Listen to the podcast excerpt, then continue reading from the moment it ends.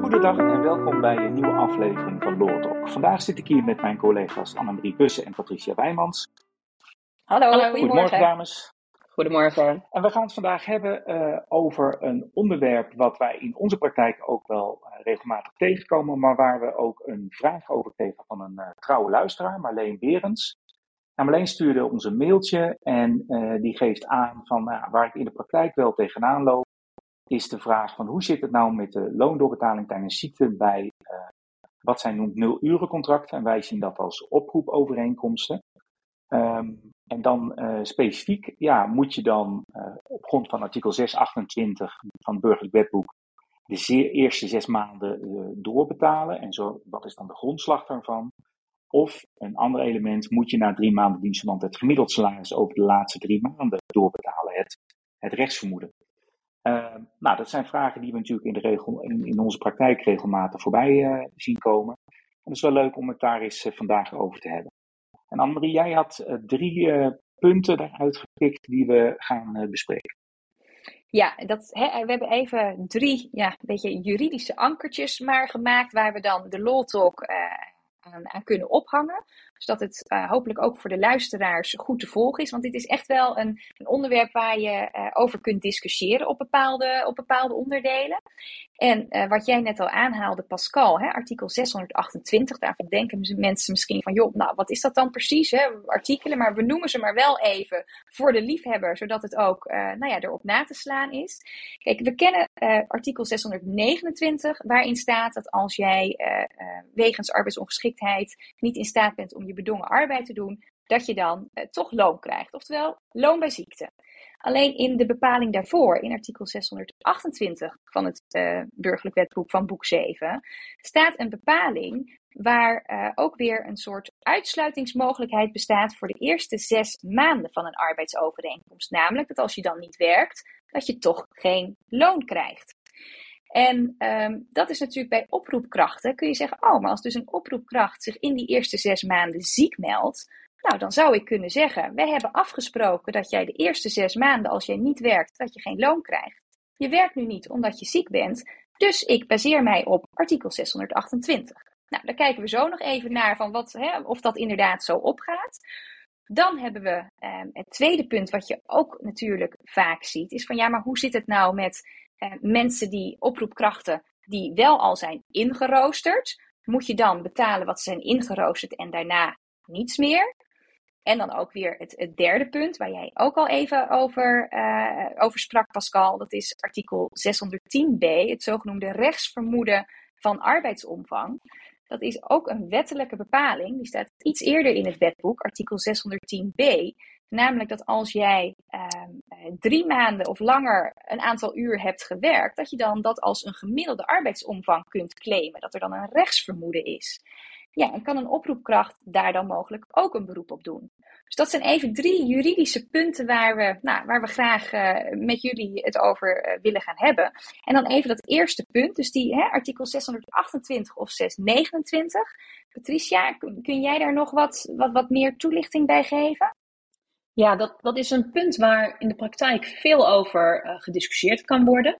Uh, wij zien ook echt wel dat uh, in de praktijk gebeuren dat oproepkrachten het eerste half jaar bijvoorbeeld geen loon tijdens ziekte krijgen, omdat ze, hebben, ze loon, nou, loon tijdens afwezigheid hebben uitgesloten op grond van 628.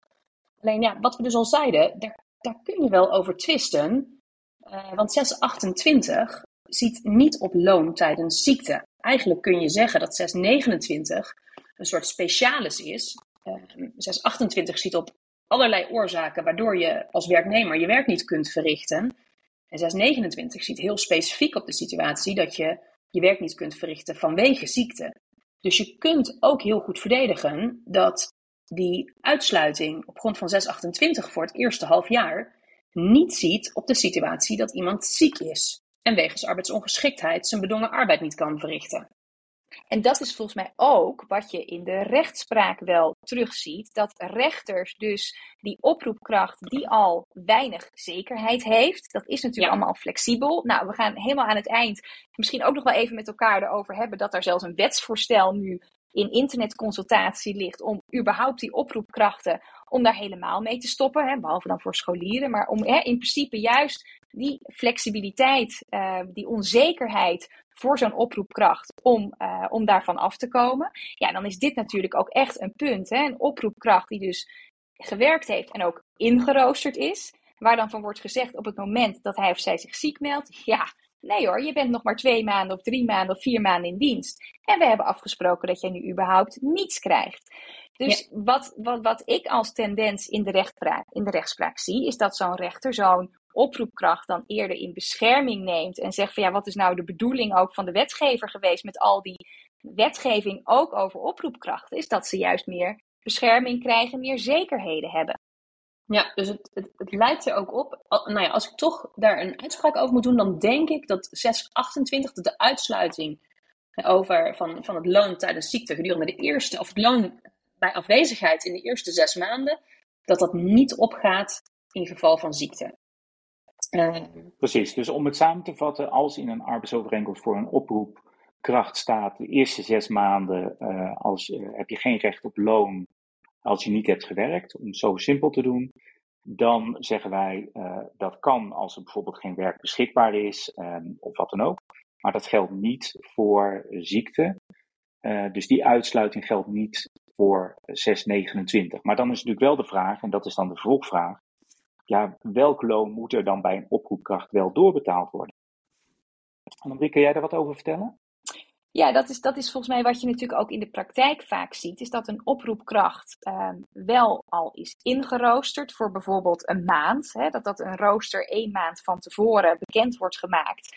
En dan is het meestal de oproepkracht die de gaten vult. Dus die weet dan, oké, komende week werk ik op woensdag en zaterdag. De week daarop werk ik op woensdag, donderdagavond, koopavond. En het hele weekend, zaterdag en zondag. En um, wat, je, wat je ziet uh, is dat er wordt gezegd van ja, je had die oproepkracht dus voor die dagen, voor dat aantal uur nodig en ingeroosterd. Dus voor die dagen en dat aantal uur moet je diegene dan ook bij ziekte, als diegene dan verhinderd is vanwege ziekte om dat werk te doen, moet je die uren moet je bij ziekte in ieder geval uitbetalen aan de oproepkracht. Dat is wat je, in, de rechtspraak, um, wat je in de rechtspraak echt als vaste lijn eruit kan halen. Ja, over die situatie is ook weinig discussie, hè?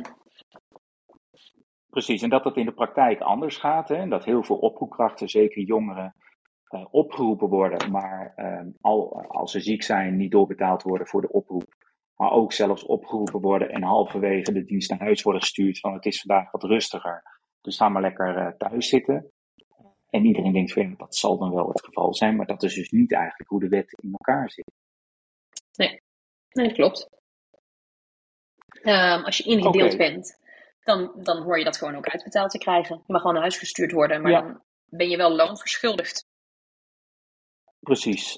Um, en dan het, uh, het derde punt.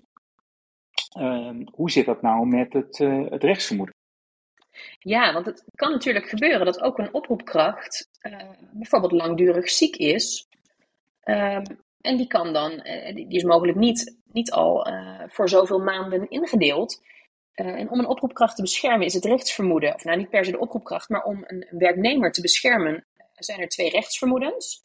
het rechtsvermoeden is er sprake van een arbeidsovereenkomst, maar ook het rechtsvermoeden wat is de, de, de overeengekomen omvang? En met name met die, bij die omvang, daar maken oproepkrachten vaak gebruik van.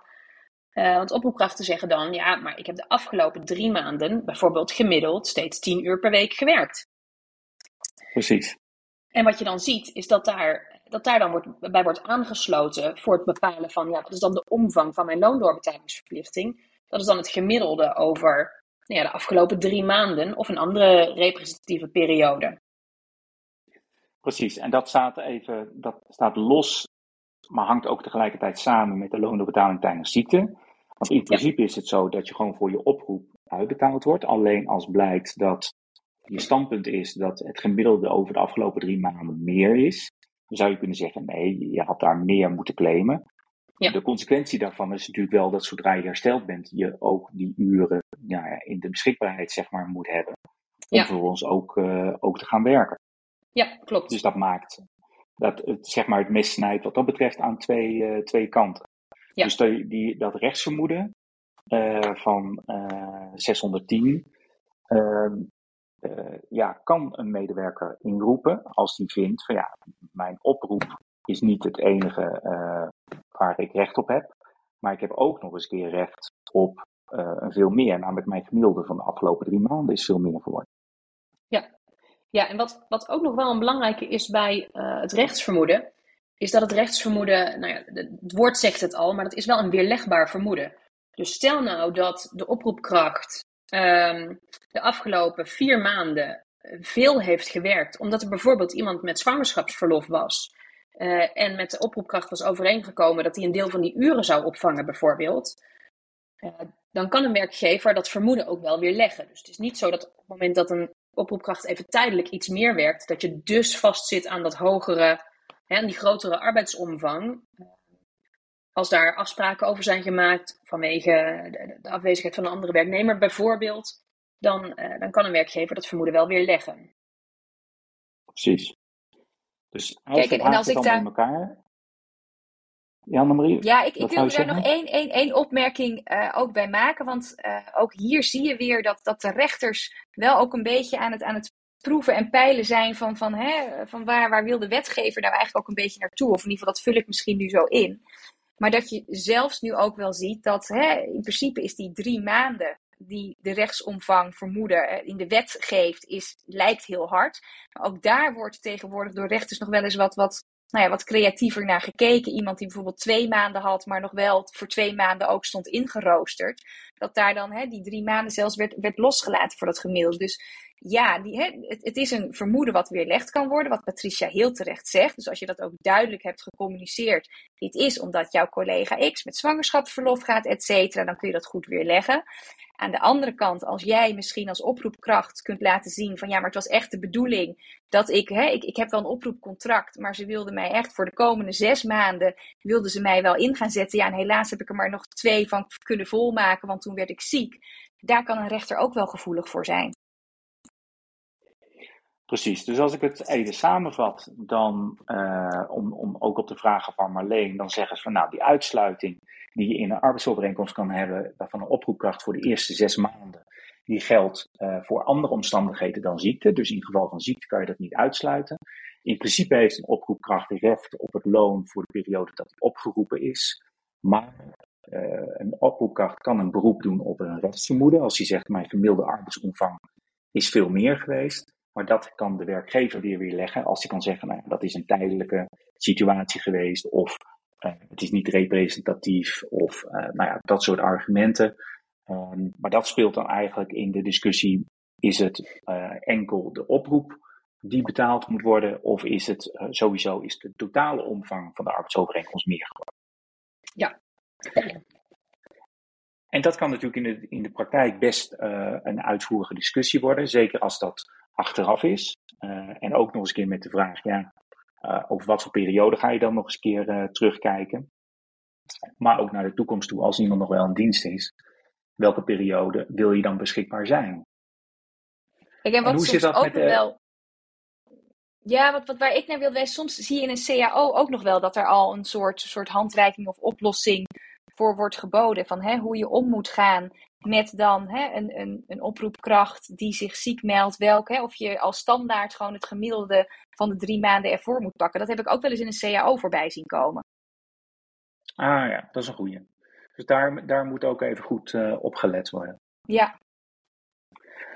En tot slot de, de internetconsultatie waar jij het over had, Annemarie. Wat, uh, wat, wat kan je daarover vertellen in het licht van, uh, van dit artikel van 628 en de loondoorbetaling van 629?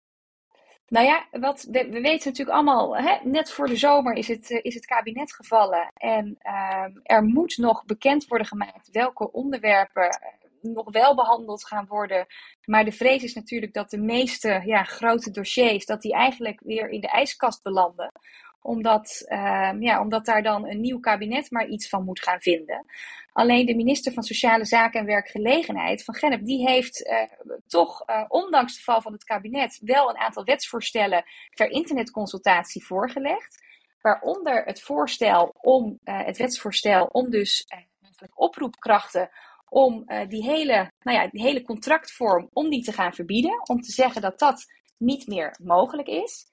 En um, ik zal, he, dat, dat is de wet verbetering zekerheid flexibele arbeidskrachten. En daar kun je dus, uh, du moment, nu nog steeds, kun je daar uh, ja, aan meedoen om te laten zien van ja, wat, wat vind je daar nou van? Want dat zou dus betekenen dat de hele discussie over ja, oproepkracht en bij ziekte, ja, dat die wegvalt, want er zijn geen oproepkrachten meer. Daar komt dan een basiscontract voor in de plaats. Alleen, um, nou ja, ik heb eh, de wet, het wetsvoorstel nog niet helemaal uitgeplozen. Alleen, volgens mij kun je dan toch via de achterdeur ook wel weer de discussie krijgen. Want zo'n basiscontract is ook weer een minimum aantal uur. Dus dan moet je bij ziekte in ieder geval het minimum aantal uren doorbetalen.